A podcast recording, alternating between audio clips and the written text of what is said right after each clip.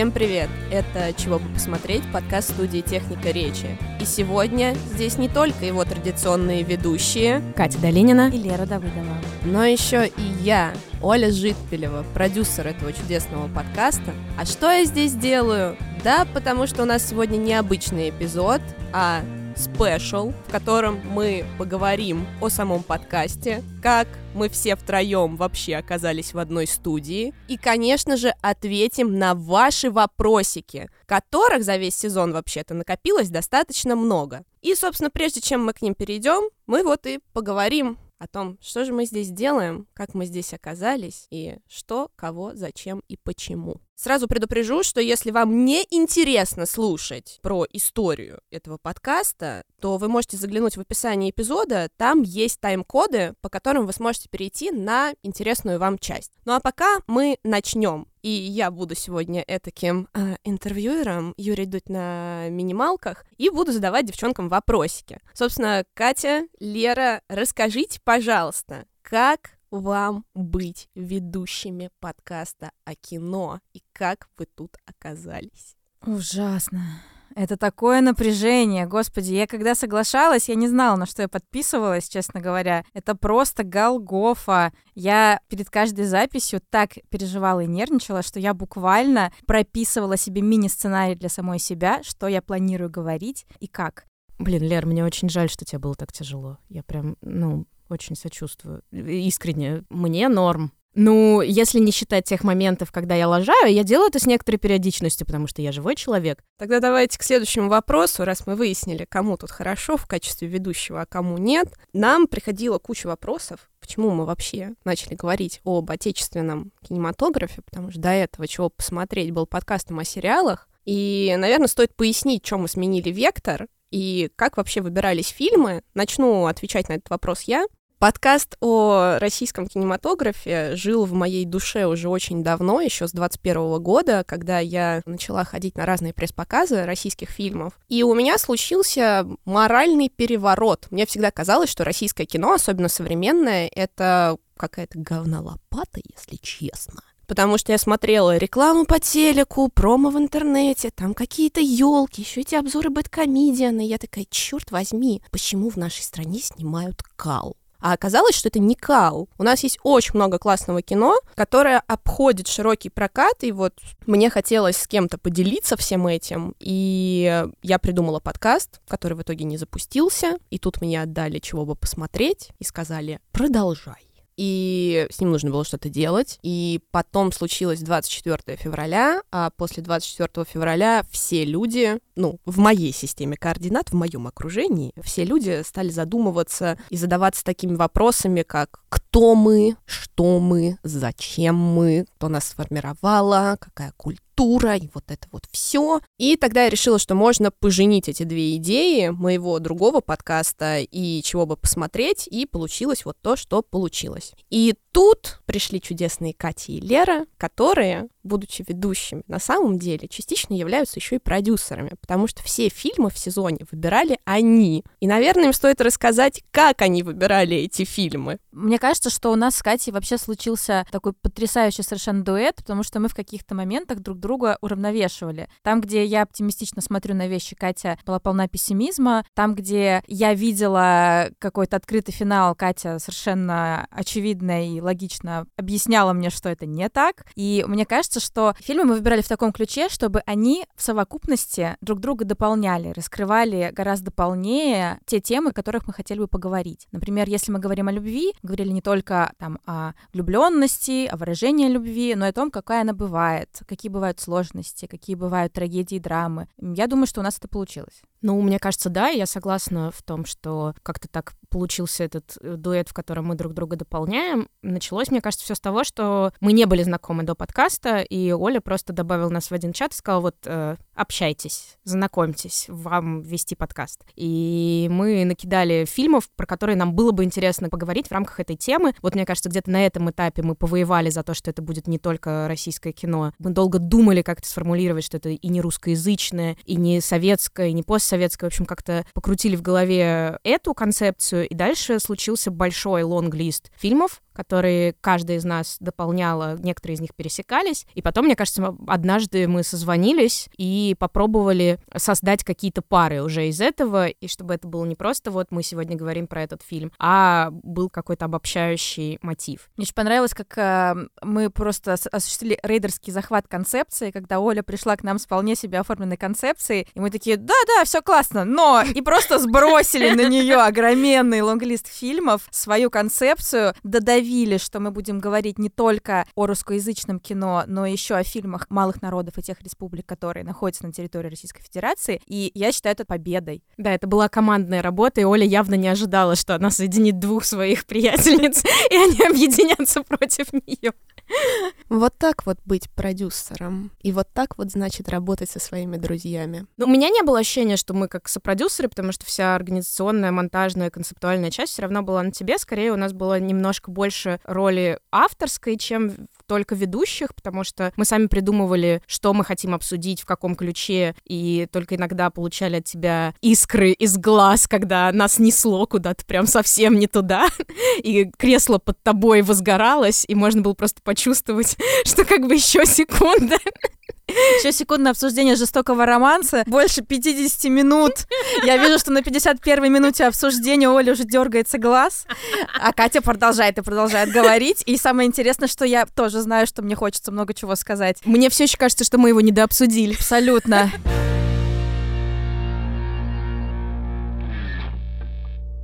Как бы задача была сделать разнообразный сезон, не столько академическое исследование, которое у меня всплывает в голове, когда ты говоришь, типа, разобраться, кто мы, что нас сформировало, сколько постараться нахватать всякого разного, чтобы получился такой калейдоскоп того, что на нас влияло в разные годы. И мне кажется, что получилось довольно любопытно, и меня очень радовало вот первые эпизоды, когда ты, Оля, говорила, что... А я, кстати, не смотрела этот фильм до того, как вы его обсудили, и мне понравилось, как вы его обсудили, и я его посмотрела. У меня просто как бы э, звездочки в глазах были, я такая, да, ура, ура, хотя бы В конце человек. концов, это цель нашего подкаста, чтобы после нашего обсуждения человек посмотрел те фильмы, которых до этого не видел или даже не слышал. Или пересмотрел. Многие фильмы, которые ты советовала, я не смотрела раньше. Но надо сказать, что из того, что у меня есть образование кинокритика, я немножко работала в этой среде, я про многие фильмы, которые я предлагала, знала в теории, то есть я понимала, кто это снял, когда, про что это, но я их не смотрела. И я как бы концептуально так, ну вот это сюда подойдет, я чувствую, что это как бы отсюда. А в итоге к записи-то, естественно, мне приходилось их смотреть. И это тоже для меня были какие-то интересные открытия. Я очень довольна. В общем, у меня есть ощущение, что я свой кинообзор расширила,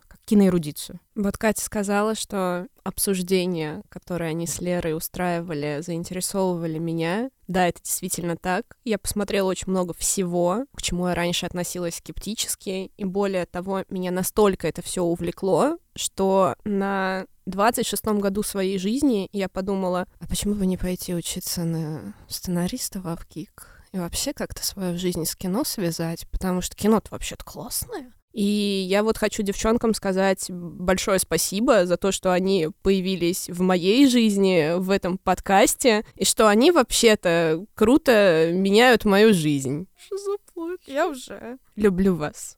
О, мы тебя тоже любим, Оля. Кстати, слушают ли у вас знакомые, бабушка там, мама, папа, подкаст или как? У меня друг стал нашим просто самым горячим фанатом. Он мало того, что слушает каждую запись, он еще в общем чате с нашими другими друзьями раньше меня скидывает ссылку на вышедший эпизод, пинит ее в чате и говорит, Лерин эпизод подкаста вышел, слушайте все. И он э, каждый раз там э, какие-то звездочки ставит. Не знаю, писал ли он комментарии, но это, конечно, очень мило. А еще один друг, э, когда только-только вышел первый эпизод, обратил внимание на технические неполадки с оформлением, то есть там не так были поставлены тайтлы, и он поднапрягся, написал письмо в техподдержку, там все очень подробно расписал, и, ну, я, конечно, ценю вообще такую дружескую преданность и то, что мало того, что нравится то, что мы делаем, они еще и пытаются как-то промо нам такое бесплатное организовать. Это, конечно, очень мило. Я не знаю, послушала ли мама, хотя обычно она все слушает, что я делаю. Ну, то есть полуторачасовая лекция про иранское кино. Она обязательно ее послушает, хотя ей абсолютно неинтересно иранское кино. И скажет потом, ну, как бы она тебе как э, со стороны непредвзято или как дочери? Я говорю, давай как дочери. Она такая, ну вообще вот здесь и здесь и здесь надо было исправить, здесь интонация не очень, здесь... Я говорю, подожди, а не предвзято это что? Он такой, не, ну не предвзято, в смысле, ну я, если как дочери, то меня строже спрос. Я такая, а, все, окей, вопросов нет, я услышала. Мне очень долго пришлось маме объяснять, что такое подкаст, поэтому я сдалась, и она не слышала ни одного эпизода. Я думаю, она, если я просто пришлю ей ссылку, у нее сломается просто голова, она скажет, что-то, что происходит. В общем, слово подкаст ей не знакомо, что такое это, она не понимает, но радуется, собственно, нашим э, начинаниям ведущих такого вот формата. У меня с подругой, сейчас же многие уехали в эмиграцию в последние полгода, и это вдруг оказалось способом связи, что вообще я привыкла такие разговоры, как мы ведем в рамках подкаста, вести со своими друзьями. Мы обычно садимся и душним, и как бы нам хорошо. А тут многие разъехались, не всегда есть возможность регулярно связываться, и э, жизнь нас, в общем, раскидала, и периодически мне просто пишут, что вот я слушаю, мне так приятно, и, в общем, есть какое-то ощущение, что мы можем таким образом поддерживать связь. Вообще, кстати говоря, наши разговоры разговоры в эпизоде очень напоминают мне те самые разговоры на кухне о кино, когда к тебе приходят друзья там в гости попить вина, вы уже по бутылочке выпили, и начинается так, ну, в общем, Бекмамбетов, ты знаешь, у него там одна реклама, а вот якутское кино, вот якутское кино. И на самом деле, э, мне кажется, такой формат очень крутой, в том смысле, что мы не забиваем голову слушателей ненужной терминологией, ненужными какими-то очень сложными академическими выражениями. Давай так, мы все-таки академически говорим. Ну, то есть мы можем сколько угодно это отрицать, но мы, но люди услышали, что мы душнилы с академической оптикой. Как бы мы не можем этого отрицать. Я тоже считаю, что как бы можно было бы и академичней. Те люди не слышали лекции Лотмана просто. Не слышали. Тогда не у них бы изменилось, я думаю, мнение нашей академичности. Но да, нам очень часто писали об этом. Ну, точнее, как часто. У нас есть два комментария, из Apple подкастов, и я их сейчас зачитаю. Собственно, первый комментарий нам оставил Влад Крисман. И звучит он так. Глобальное потепление теперь наше новое обстоятельство. В Шотландии рекордная жара. В новом сезоне чего бы посмотреть максимально душно. Пау-пау. Там еще в заголовке три облачка с капельками. Ну так, просто чтобы визуальный образ более Приятно, что люди озабочены глобальным потеплением и изменением климата. Я, честно говоря, очень давно уже пытаюсь это до многих донести. Я рада, что наконец-то хотя бы в комментариях к нашему подкасту появились люди, которые об этом думают. Спасибо вам, как там, э, Влад? Влад Крисман, привет, пау-пау. Надеюсь, вы перерабатываете мусор, разделяете пластик и носите с собой э, свою бутылку воды, не покупаете пластиковую. И надеюсь, что в Шотландии уже подул прохладный ветерок. И второй комментарий, тоже про душноту, прям в заголовке так и написано «душно». Его оставил пользователь с ником fur121265h, и звучит он так. Очень снобские и душные новые ведущие. Наташа и Миша были веселыми, между ними была классная химия, а тут ощущение, будто обе девушки хотят передушнить друг друга. Это правда? Чему, чему, чему удивляется этот человек, я не понимаю. А, а что делают в подкастах? Я просто... У нас соревнования по душноте. Мы пытаемся передушнить друг друга. В чем вопрос? Ну, подождите, я еще не закончила читать, там дальше еще есть. Вообще не думают о том, интересно ли будет слушать эти снобские скучные измышления слушателям. Ну, очень душно, плюс выбор фильмов какой-то претенциозный. Для кого вообще этот подкаст записывается? Ну, если для вас ночной дозор претенциозный, ну, я черт знает. Ну, ну, ребят, ну, извините. Не, я понимаю, конечно, что какой-то выбор фильмов может казаться не супер очевидным, но мне кажется, задача наша, как ведущих, была как раз-таки в том, чтобы найти те фильмы, которые наверняка зрители могли не видеть, и рассказать им об этих фильмах. Поэтому претенциозны ли они? Вряд ли. Идея была расширить как бы зрительские какие-то горизонты и для себя, и для слушателей. То есть брать что-то не самое очевидное, но при этом достаточно яркая. У меня нет ощущения, как бы, что это фильмы претенциозные. Мне кажется, они просто очень разные. В целом, многие из них бриллиантики своих десятилетий. Вот я тоже так считаю, потому что для меня слово претенциозный ассоциируется с каким-то супер артовым, сложным, Давайте непонятным так. кино для Германа эстетов. не было. Тарковского не было, Сакурова не было. У нас, опять же, просто разные градации того, что мы воспринимаем душным и претенциозным. В моем мире тоже есть то, что я считаю душным и претенциозным. Например? Ну, пусть человек посмотрит цикл «Кремастер». Он забудет о слове «претенциозный» после этого навсегда. Это цикл Мэтью Барни, в котором непонятно просто ничего. И снято это максимально претенциозно. И мне кажется, что есть определенные градации у претенциозности, и эти градации зависят от, наверное, контекста человека, там, его культурного кода, его воспитания, не знаю, эрудиции и всего прочего. Поэтому, вероятно, просто если в течение времени человек там посмотрел какое-то количество фильмов, у него уже этот блок закрыт, и там что-то претенциозное кажется ему совсем иным, чем человек, который этот блок фильмов не посмотрел. Поэтому это нормально, что кто-то возмущается выборкой фильма. Это означает только то, что у всех нас разный культурный контекст, и это ok. Вот я сидела, думала о том, что бы я назвала претенциозным, и поняла, что вот, например, Эйзенштейна, которого я питчила в обсуждении, а я очень люблю Иван Грозный, сказ второй, и он был в моем лонглисте, просто как бы он ни с чем не замечился. Я очень люблю этот фильм, и он мне не кажется претенциозным, потому что мне кажется, блин, ну это же самый веселый Эйзенштейн, ребят, вы чё? Это даже не Александр Невский. Ну, come on. Но потом я понимаю, что вот как бы Фур явно посчитал бы, что это еще более претенциозно. И я бы тоже так посчитала потому что вернусь к своему сказу о том, что захотелось поступить в Авгик. Я открыла список фильмов, рекомендуемых для абитуриентов. Их там 70 с лишним штук, и там очень много Эйзенштейна. И я вот сейчас смотрю по порядку все эти фильмы, и... Хочешь, мы будем вместе их смотреть и обсуждать? Я обожаю Эйзенштейна, его монтаж аттракционов. Он мой краш троечку. просто. Да. Я... Он, он... real. Более того, он еще э, был великолепным э, теоретиком. Он выпускал потрясающие работы, которые даже сейчас читаются вполне себе сносно, то есть не как у Жиля Делеза ты там пытаешься разобраться. Давай так, это уже как бы вот...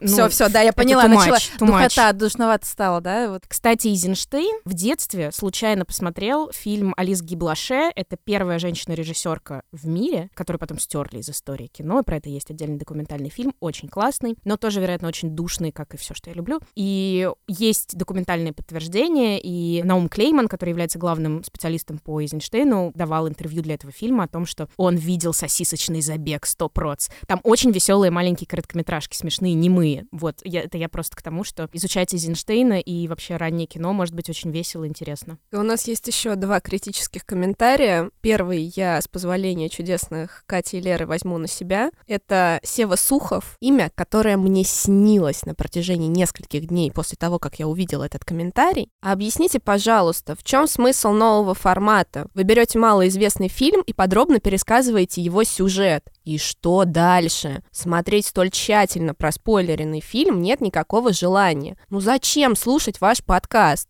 Ну, в общем, признаюсь честно, у меня очень сильно горел пердак. Объясню, почему он у меня горел. Когда я начала делать чего бы посмотреть, мне было очень важно сделать этот подкаст таким, чтобы он понравился мне самой, потому что я самый жесткий критик подкастов. И я очень люблю, как выходит, чего бы посмотреть. Да, у нас есть некоторые проблемы, например, проблемы с монтажом, и это моя проблема, потому что я только учусь монтажу, и я надеюсь, что слушатели простят меня за все огрехи. Обещаю, в новом сезоне все будет лучше, чем в этом. И, собственно, несмотря на все огрехи, я очень люблю подкаст. Мне кажется, он супер классный, он меня вдохновляет, мне очень нравится над ним работать по всем параметрам, особенно из-за того, какая у меня чудесная команда. Катя, Лера, еще раз отсылаю вам лучи любви. И мне было очень больно читать этот комментарий. Прям реально, я не могла его отпустить несколько дней. Я прям ходила и такая...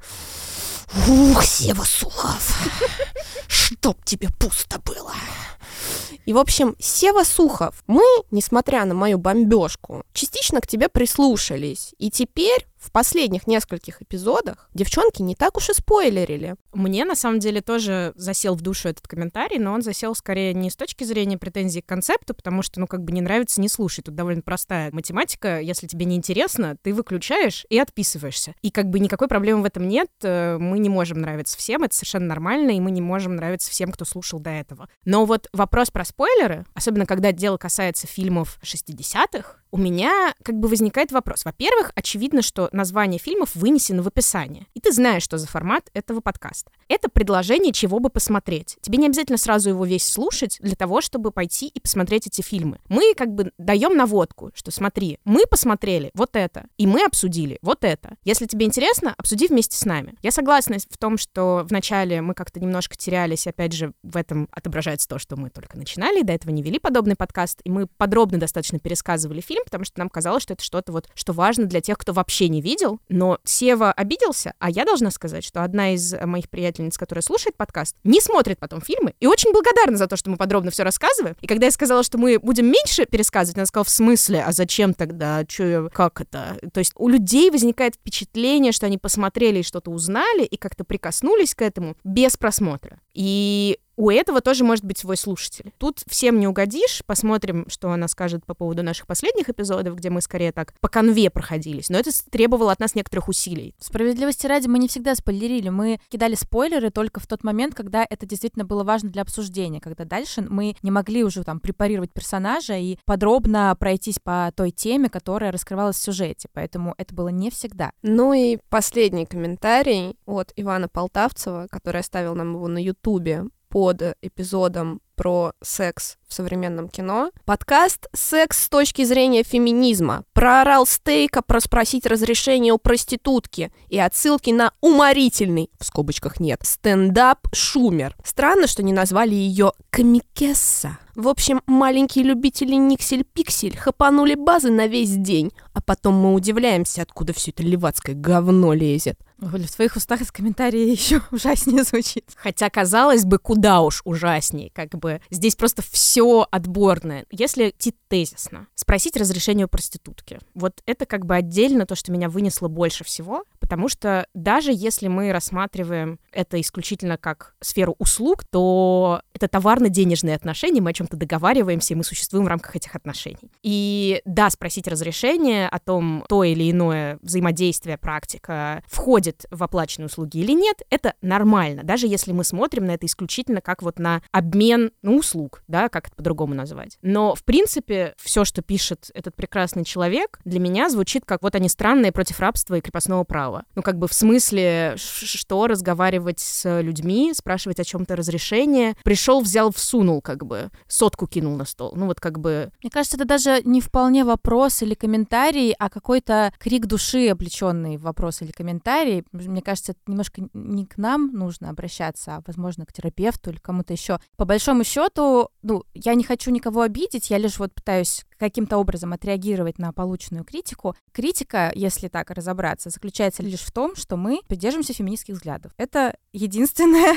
в чем мы виноваты перед комментирующим. Я не думаю, что мы в этом виноваты и что мы должны каким-то образом это объяснять. Это просто положение вещей. Довольно странно на это злиться. Окей, человек может злиться с чужой позиции, но я не думаю, что это относится как раз-таки к изменению продукта, изменению подкаста. Нет, абсолютно не относится. Здесь просто человек случайно пришел явно по поиску секс в Ютубе и не ожидал, что у феминисток тоже есть взгляд на секс. Я думаю, что еще феминисток тоже есть секс. Ну, это подожди, это так далеко он еще не заходил. Я не думаю, что он думает, что у нас есть секс. Ну, короче, вопросов много. Все без ответов, скорее всего, останутся. Можем только пожелать здоровья этому человеку и, возможно, если он будет дальше слушать наш подкаст, если он не отписался после такого гневного сообщения, может быть, его мнение поменяется в каких-то вопросах. А еще он может заказать в Яндекс Лавки успокаивающий чаечек. Там еще такая сова на упаковке нарисована, очень умиротворенная. И с этим чудесным чаем жизнь становится проще, бомбить ни на что не хочется, просто чувствуешь умиротворение и радость от жизни. А может быть, у него просто упал сахар? Может быть. Тогда нужно что-то сладенькое заказать. Мороженое соленая карамель из Яндекс Лавки. А еще там есть шоколад. Если вдруг ему это важно, веганский я бы ему рекомендовала попробовать эклеры из лавки. Эклеры из лавки офигенные. У меня сейчас в холодильнике, наверное, три упаковки, которые я заказала себе на выходных, потому что мне было очень грустно, и мне хотелось на всех орать. Поделись с Иваном, ему это нужно. Иван, ты можешь написать нам на почту подкаст собака техника речи студио или в телеграм техника нижнее подчеркивание речи свой адрес, и я пришлю эти эклеры, чтобы твоя жизнь стала гораздо лучше. И слаще.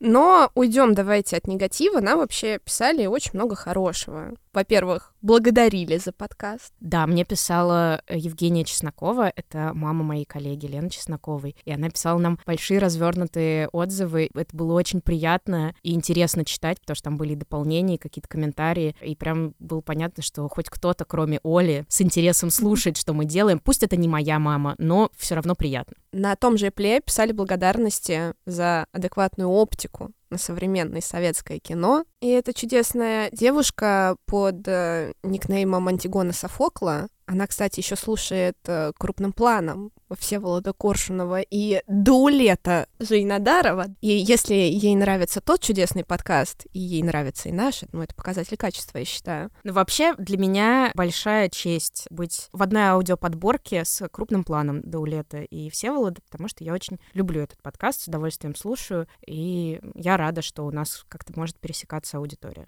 И еще тут благодарности Лере от пользователя «Я тебя слышу». Девушка, вероятно, судя по женскому роду в глаголах, поблагодарила за рекомендацию фильма «Любить» из нашего первого эпизода и сказала, что это чудесный фильм и что она ждет наших рекомендаций дальше. Я считаю, это очень мило. Мы вас тоже слышим, я тебя слышу. Мне кажется, вообще, если хотя бы один человек после нашего подкаста, хотя бы после одного эпизода открыл для себя новый фильм, и он ему очень понравился, то уж явно все не зря. Да, и буквально вчера, кстати, перед нашей записью нам пришло чудеснейшее, на мой взгляд, письмо от Ильи Малых, надеюсь, я правильно поставила ударение, который написал, что многие фильмы из этого сезона для него стали открытием, а на какие-то он даже взглянул по-новому. И опять же, это жестокий романс! Илья, спасибо вам большое. Очень приятно. Мы вас любим, Илья, спасибо. Такой вы малых, Илья Малых. И помимо приятных слов, нам вообще-то еще писали различные рекомендации. Одну из них мы даже шерили в телеграм-канале студии «Техника речи». Это была подборка якутских фильмов от Сарданы, жительницы этой самой Якутии. И прежде чем мы вспомним о тех фильмах, которые там были перечислены, я хочу тут немножечко вступиться за Катю. Сардана написала, что в эпизоде про якутское кино было неправильно произнесено название республики. Простите, пожалуйста, Сардана, вы не единственные это заметили. Я приношу свои извинения и отдаюсь на праведный суд всех якутян. Собственно, да, ударение должно было быть республика Саха, а не республика Саха. Теперь мы знаем больше о России, о русском языке, и надеюсь, что другие люди, вроде меня и вроде Кати, будут теперь правильно называть республику Саха. Она, кстати, еще и не склоняется. А по поводу фильмов, сейчас я перечислю парочку. Первый — это «Мой убийца» Костаса Марсана. Это, кстати, фильм, который Катя в том числе упоминала в эпизоде про якутское кино. Также порекомендовали фильм «Царь-птица» Эдуарда Новикова, «Проклятую землю» Элея Иванова, фильм «Надо мной солнце не садится» Любови Борисовой и «Крик чайки» Аркадия Новикова. Я ни один из этих фильмов не видела, но я после того, как Сардана прислала эти рекомендации, посмотрела как раз-таки моего убийцу, Костаса Марсана. Я им заинтересовалась еще после Катиного спича. А тут это был контрольный в голову, что действительно нужно посмотреть. И мне очень понравилось. А вы, девчонки, посмотрели что-нибудь? Или, может, видели что-нибудь оттуда? Я честно скажу, я ни одного фильма из предложенного списка, во-первых, спасибо большое за список, не смотрела. И вообще, якутское кино для меня открыла Катя. Я до записи этого эпизода про якутское кино знала очень поверхностно и скорее только из каких-то разрозненных рецензий и материалов, которые выходили. А потом Катя просто как будто взяла меня за руку, как кролик в Алисе в стране чудес, э, просто провела в какое-то новое измерение, в котором существует э, великолепный якутский хоррор, потрясающие совершенно фильмы, сделанные за мизерный бюджет, которые выглядят так же классно, как фильмы с огромным бюджетом. И я думаю, что это просто начало большого пути и знакомства с э, таким потрясающим э, направлением, как якутское кино. Мне кажется, что, может быть, когда-то в перспективе, если нам позволят обстоятельства, делать какие-то отдельные эпизоды или серии эпизодов о кино вот республик Российской Федерации. Это было бы прям круто, мне кажется. Я не смотрела вот эти все фильмы, которые ты перечислила, которые нам рекомендовала Сардана, я себе сохранила посмотреть. Ну, то есть мой убийца тоже приблизился этот день, когда я посмотрю. Последние месяцы я смотрела фильмы только к записям, которые у нас были. Так как сезон закончился, у меня больше нет такой такой необходимости. И я пересматриваю 23 сезон, ну, то есть я уже сейчас на 22 или 23 сезоне чисто английского убийства. Я думала, ты скажешь «Улица разбитых фонарей». Я, уже я тоже этого ждала. Готовилась к этому. Нет, про «Улицу разбитых фонарей» на самом деле у нас там был какой-то дальше вопрос про то, почему мы не говорили про сериалы. И вообще-то в первоначальном плане, который мы утвердили, были сериалы. И были пресловутые «Улицы разбитых фонарей». И я даже начала их пересматривать с первой серии первого сезона. «Улицы разбитых фонарей» ждут своего часа. Помимо Сарданы, тоже про якутское кино нам написал несколько человек на Ютубе. Порекомендовали посмотреть «Вертолет» Михаила Лукачевского, «Агент Мамба» Алексея Амбросьева-младшего и фильм с очень тяжелым названием для нынешних реалий. Это «Республика Z» Степана Бурнашова. Я думаю, что мы в описании вынесем список всех рекомендаций по якутскому кино, которые нам прислали. Очень здорово, что они появились. У нас еще был эпизод про учеников Сакурова, он же про кабардино балкарское кино, по сути. Мы очень долго говорили про просмотр видеокассеты. В этом разборе мы не учли оптику кабардинцев и в целом того, как оказались вовлечены другие национальности в этот конфликт. Мне кажется важным просто это проговорить, что мы рассуждаем с той оптики, которая есть у нас, и нам очень сложно тут интегрировать взгляды других национальностей и народностей, но они есть, и это важно. И, в общем, наши рассуждения могут быть абсолютно голословными и не правомерными. Пожалуйста, учитывайте это. Мы с Катей, в конце концов, только начинаем диалог, а уже слушатели к нему подключаются, могут э, с помощью как раз-таки любых комментариев направлять нас, поправлять и продолжать этот диалог вот в том ключе, в котором необходимо. Как говорила Лера еще в первом эпизоде, не мы вас знакомим с кино, а это вы учите нас. Поэтому спасибо за всякие критические, поправляющие и прочие комментарии, нам это все очень важно. Да, и на самом деле я все еще надеюсь на то, что однажды кабардинцы нам напишут не менее подробные рекомендации, комментарии, как э, нам пришли по мотивам выпуска про якутское кино, потому что на самом деле очень интересно послушать, как это смотрится и слушается людьми, которые больше разбираются в этой теме, чем мы. Да и оптика наша обсуждения, в конце концов, иная. Мы же с тобой не якутки, и мы не кабардинки. И нам сложно исследовать это кино как бы с точки зрения как раз-таки вот э, этих народностей. Поэтому нас и обвиняли в том числе в колониальном взгляде. Тоже был какой-то такой комментарий. Вот это то, что мне потом снилось, это то, что меня расстроило. Но при этом я понимаю, что невозможно от него избавиться. Поэтому если кому-то показалось, что наши рассуждения об этих национальных кинематографиях колониальные, ну, как бы я просто извинюсь и скажу, что мы старались, пожалуйста, пишите, что еще мы не учли. Я тут абсолютно такой с повинностью иду навстречу Моя любым. оптика белорусского еврея тоже, знаете, она далека от колониальной, но тем не менее обладает собственной, знаете ли, изюминкой. Поэтому она тоже не может быть, она не может быть оптимальной для всех. Нет, оптимальной оптики не существует. Это тоже да? так. Как бы мы все равно остаемся самими собой. Я остаюсь девочкой из Петербурга, выросшей на улице разбитых фонарей, а Лера еврейской, белорусской, получается. Белорусский еврей. Да-да-да. Из крошечного города, где в центре стоит замок, и все чисто настолько, что штрафуют за любую бумажку. Вау. Так что... Так вот откуда у тебя любовь к экологии. Тебя за бумажки штрафовали. Каждый белорус, он эколог. Знаешь, у нас административка за мусор.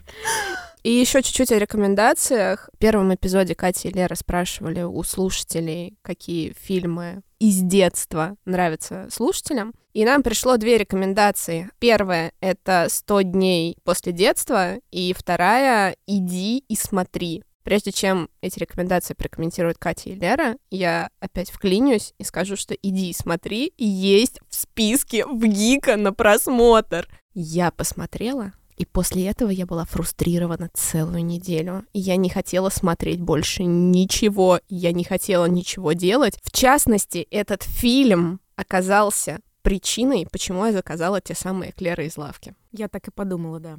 У меня такой эффект э, был только после «Могилы светлячков». Это аниме, которое создано, по идее, для школьников, тоже про Вторую мировую войну. И это единственный фильм, который я добровольно проматывала в процессе просмотра, просто потому что мне было физически невыносимо его смотреть. И я никогда не обтекала таким количеством слез и соплей за такой короткий промежуток времени. И следующие несколько дней я не могла есть, спать, смотреть вокруг. И это было похоже по всем признакам на полноценный депрессивный эпизод. Но вообще, иди смотри, честно говоря, для меня в каком-то смысле знаковый фильм. Во-первых, его в комментариях посоветовала, как я позже разобралась, моя давняя школьная подруга, с которой мы были неразлучны со второго класса и с которой мы читали на перегонке Гарри Поттера. И в целом мне очень тепло, в общем, от того, что именно она вспомнила об этом фильме. Фильм этот был снят на Беларусь фильме, киностудии, которая вообще-то сейчас, а, ну, практически пустая, то есть там ничего не снимается, и долгое время там тоже ничего не снималось, ее использовали только в советское время. И тоже отдельная какая-то теплота по этому поводу. Безусловно, это совершенно разносящий тебя на куски фильм, и я думаю, что искусство таким быть и должно. Нужно брать из тебя кусок, просто вырезать. И вот это затягивание раны, это и есть вот тот эффект, который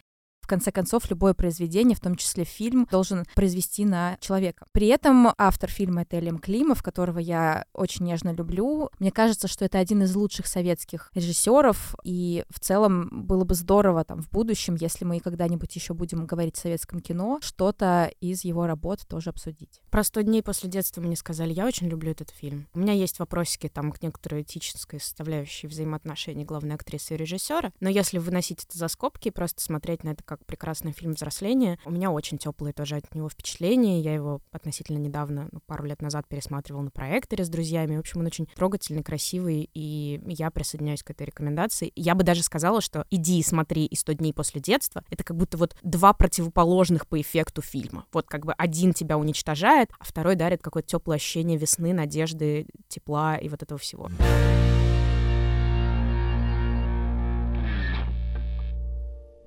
А закончим мы этот эпизод небольшим блицем. Мы просили вас прислать аудио вопросы, и их прислали достаточно много, но мы выбрали пять из них. На остальные мы ответим письменно в частном порядке. Итак, блиц, короткие вопросы, они вот будут звучать, девчонки будут отвечать.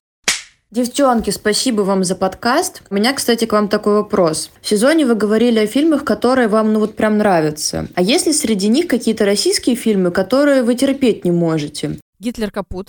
Ну, просто потому Я что... тоже хотела его назвать! Просто потому что, ну, в смысле, просто посмотрите, вы поймете. Два с половиной из десяти на кинопоиске стоит у него. Я ставила единичку лично. Ну, я думаю, кинопоиск решил поддержать просто отечественного производителя. И я ненавижу советские ремейки. Ремейк «Ирония судьбы», ремейк «Кавказской пленницы», ремейк «Королева бензоколонки». Все это, ну, я считаю а Подожди, вопрос еще, почему? Я считаю это кощунством. Мне кажется, что это абсолютно напрочь уничтожает первоисточник, э, с его какой-то энергией, с тем контекстом, в котором он был снят, конкретный фильм, и просто берет основу сценарную, перерабатывает ее в современности, и это ну, не ложится никак на современный контекст. Ну вот про Гитлер Капут я тоже присоединяюсь. Это совершенно, мне кажется, ужасно травмировало меня в свое время, когда я попыталась посмотреть. Я прям помню этот день и час, и я думала, мне кажется, что я это вижу. Это на самом деле или нет? То есть какое-то ощущение было дереализации абсолютно при просмотре. И в целом такое периодически случается при просмотре отечественного кино. Мне сейчас еще вспомнился на Париж, и был еще какой-то фильм блогеров, который я узнала только в контексте того, что тогда работала, э, руководила кинотеатрами, и мне о нем сказали как о фильме, который собирает кассу, и это непосредственно Каха, и я немножко про него посмотрела, и я не стала смотреть этот фильм, но это то, что меня тоже как бы задевает фактом своего существования и спросом на это. Вот как бы меня даже задевает не то, что это сделали, потому что делают разное, все по-своему самовыражаются, а то, что как бы это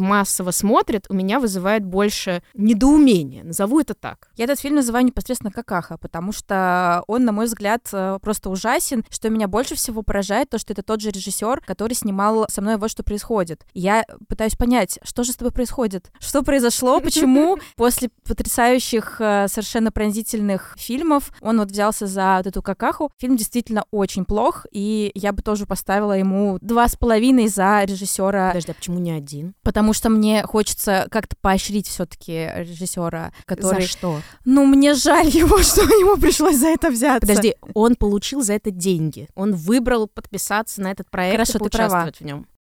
Катя Лера, привет. Слышал ваш подкаст, это круто, здорово, молодцы. Нужна ваша помощь. Все мы в теме, наверное, про индийское кино, но про иранское, историческое, это уже что-то новенькое, интересное. Посоветуйте что-нибудь с песнями, плясками или что у них там есть? Это неожиданно сформулированный вопрос. И мне приходится сейчас приложить некоторые усилия, чтобы не начать лекцию по иранскому кино. Я скину Оле ссылки, которые она поставит в описании, потому что такие лекции были и они записаны. Там очень много разного кино. Если говорить про иранское историческое, это отдельная история. Здесь можно сделать какой-то топ именно потому, что про историю Ирана. Но при этом мы должны понимать, что там не будет достоверности из-за того, что у них есть сейчас законы шариата, и нельзя показывать женщин с непокрытой головой. А до 79 -го года можно было им ходить. То есть не можем ничего такого снять. Короче, там очень много разного кино. И авторского, и зрительского. Я посоветовала бы посмотреть «Приходит дракон» Мани Хагиги. Я думаю, что это очень сильно расширит ваше представление о том, как может выглядеть современное иранское кино. Там много авторского кино, и если мы говорим про каких-то классиков, то это Аббас Киаростами, Махсен Махмальбаф. Это такие ключевые ну, титаны столпы иранского кино, которые вот если вам прям будет интересно пройтись по классике, это идти к ним. И, наверное, Джафара Панахи я сейчас назову. Про него вы могли слышать в контексте разных всяких политических преследований. В общем, много всякого разного. Я бы вот шла прям и читала обзоры и смотрела то, что вам интересно по жанрам, потому что там есть все жанры, и как бы смотрите, что вам любопытнее, то и изучайте. Прям целая вселенная, правда. Здравствуйте, меня зовут э, Вера. Я хотела бы задать вопрос одной из ваших ведущих, Лере. Вот вы упоминали, что любите и снимаете документальное кино. А можете что-нибудь посоветовать? Вот что сейчас стоит посмотреть и на что обратить внимание? Спасибо. Чтобы сразу войти в тему, самый очевидный выбор — это познакомиться с творчеством Александра Расторгуева. Мне кажется, что он просто главный российский документалист. К сожалению, его уже нет в живых. Он был убит 30 июля 2018 года вместе с двумя коллегами, Арханом Джемалем и Кириллом Радченко в Центральноафриканской Республике, где они снимали фильм. Александр Расторгуев интересен, э, мне кажется, прежде всего своим фильмом «Дикий-дикий пляж» 2005 года. Виталий Манский, кстати, говорил, что если бы Расторгуев эту картину снял вот единственный, то этого было бы уже достаточно, чтобы говорить о нем как о гении. И раз уж мы заговорили о Виталии Манском, он тоже такой, на мой взгляд, столб документального кино российского. Он основатель Артдокфеста, фестиваля документального кино. Есть э, сайт Артдок Медиа, где собраны, собственно, фильмы с этого фестиваля, и можно там посмотреть какие-то работы. Я точно не знаю, есть ли там подписка платная и сколько она стоит, но советую проверить, потому что Артдокфест, как мне кажется,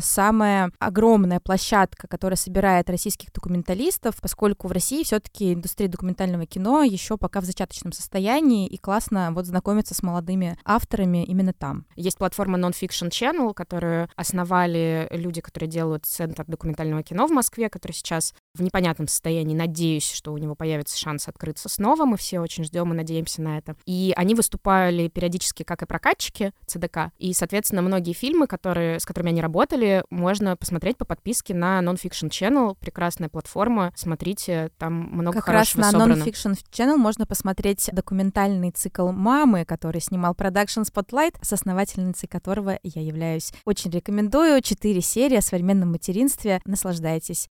А как вы относитесь к фильмам Георгия Данелия? И есть ли у вас среди них любимые? Я очень люблю Георгия Данелия. У меня есть два любимых его фильма. Это «Джентльмены удачи» и «Афоня». «Джентльмены удачи» я постоянно смотрю в новогодние каникулы, потому что он вот для меня такой новогодний. И «Афоня» — это любимый фильм моей мамы. Даже он, у нее был на VHS-кассете, она его периодически смотрела. Мне кажется, это самый нетипичный советский фильм. Это вообще такая артхаусная драма, просто фестивальная. Ее было очень странно посмотреть когда-то в контексте вот каких-то веселых таких фильмов, типа «Джентльмены удачи» и если говорить не о фильмах Данелия, там, а просто о каких-то веселых советских фильмах, то Афоня просто прям выделялся и повергал в шок некоторый. Очень рекомендую посмотреть. Мне вспомнились, на самом деле, тоже «Джентльмены удачи», потому что мне кажется, что он больше всех разошелся на цитаты внутри моей жизни. Просто мы его смотрели семьей много раз. И «Мимино», наверное, я вспомнила. Вот как бы это мои два. Ну, еще хочется, конечно, выразить э, признательность Георгию Данели за фильм «Осенний марафон», потому что я помню, что впервые я его посмотрела, когда еще училась на сценарном в Московской школе кино, и когда я его смотрела для пары, для разбора, я была тоже в шоке некотором, как после Афони, потому что я не могла поверить, что вот этот фильм снял советский человек. Это правда очень такого фестивального уровня кино.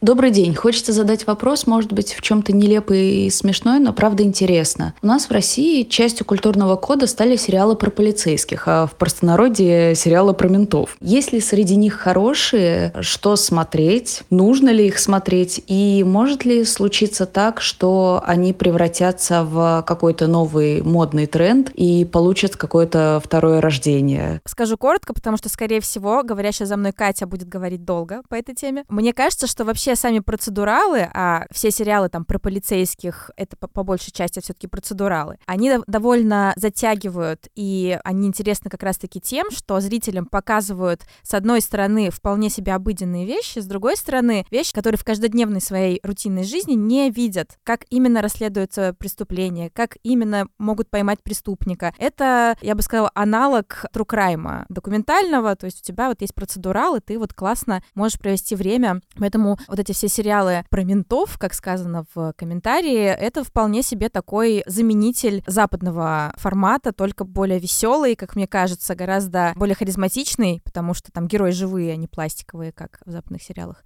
Ну что ж, дорвалась, наконец! Подожди, подожди, я усядусь, буду. Ладно, нет, на самом деле не хочется здесь много говорить, просто потому что я согласна, что сериалы про ментов — это часть нашего культурного кода, что важно про ментов, а не про полицейских. У нас была реформа полиции, и, соответственно, сейчас это полиция, и то, о чем мы говорим, это в основном сериалы 90-х про такую криминальную Россию. Мне кажется, что хорошие или плохие — сложный для меня вопрос, я их просто воспринимаю как некоторую, ну вот, знаете, родня. Она бывает, она хорошая или плохая? Да черт его знает, ну своя. Мне кажется, что менты всегда в моде, и еще, кстати, хотела сказать, что вот вы называете сериалы про ментов, но на самом деле это как бы две стороны одной медали, сериалы про ментов или сериалы про бандитов. Я бы здесь не разделяла. Будет новая волна таких э, сериалов или нет? Сложный вопрос. Вообще ментовских войн и всякого такого на телевидении довольно много. И «Глухарь» был, мне кажется, тоже относительно недавно. То есть периодически они как-то всплывают, становятся популярны, но именно такой массовости нет. И я думаю, что для того, чтобы она случилась, должна чуть больше криминализироваться наша действительность, что как бы исключать нельзя.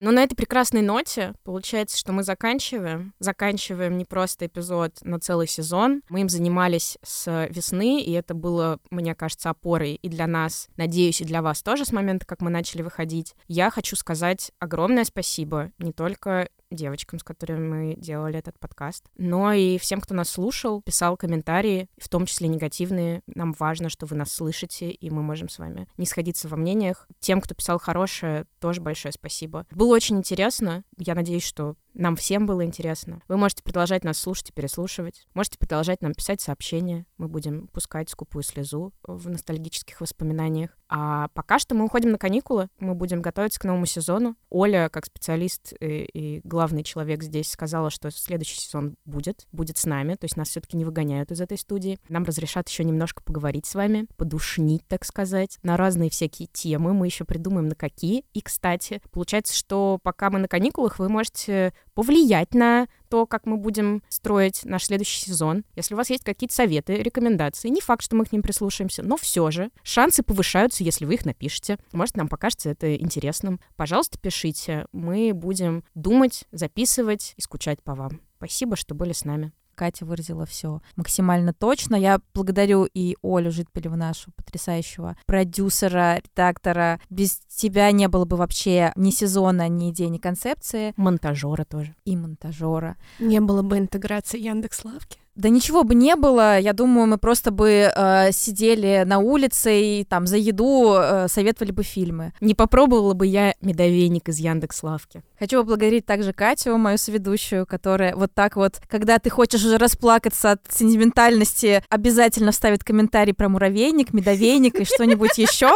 Э, Катя, я буду скучать, поэтому надеюсь, что следующий сезон поскорее начнется. В нем, я надеюсь, будет очень-очень много нового и классного классного и того, что мы еще не смотрели, и это будет для нас открытием. Поэтому действительно присылайте нам свои рекомендации, а еще то, что вы бы хотели, чтобы мы обсудили в следующем сезоне. Присылайте все, сериалы, фильмы, что угодно. Мы пока не знаем, о чем будет следующий сезон, но будем очень благодарны за любые ваши направления и рекомендации. И если вам понравился этот сезон подкаста «Чего бы посмотреть», пожалуйста, посоветуйте его своим друзьям, потому что чем больше слушателей у нас будет, чем больше комментариев у нас ставят, тем больше шансов, что мы сможем успешно продолжать выпускать этот подкаст дальше. Нам очень нужна ваша поддержка. А если вы хотите с нами дружить, то пишите нам на почту ad собачка техника речи студио, и я надеюсь, что это будет начало большой дружбы. Я подписываюсь под всеми словами, которые сказали девчонки, и чуть-чуть разовью Катину мысль про рассказ друзьям. Обязательно подписывайтесь на нас в Apple Podcast, на Яндекс Музыке, в Spotify, если вы сидите с VPN или если вы не в России, на Google подкастах, в Оверкасте, Кастбоксе, в общем, везде, где только можно. Ставьте сердечки, звездочки, большие пальцы на Ютубе. Да, мы выходим на Ютубе, к сожалению, без видеоверсии, но если нас будет смотреть много людей, то, вероятно, мы выйдем из видеоверсий. Кто знает. В общем, это нам очень прям супер-пупер поможет. И главное, в этом мире будет спокойно одна Оля, потому что она будет это все видеть и думать, что вау, мы действительно делаем что-то классное. Мне очень не хватает этого ощущения в жизни, ну, точнее, оно есть после того, как мы начали делать чего бы посмотреть, но мне бы очень хотелось, чтобы его было больше, и чтобы наших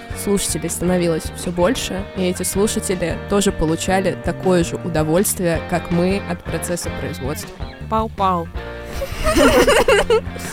Ну, до следующего сезона! Пока! С вами была Лера Давыдова и Катя Долинина. И Оля Житпелева, которая здесь больше не появится. Всем пока! Чего?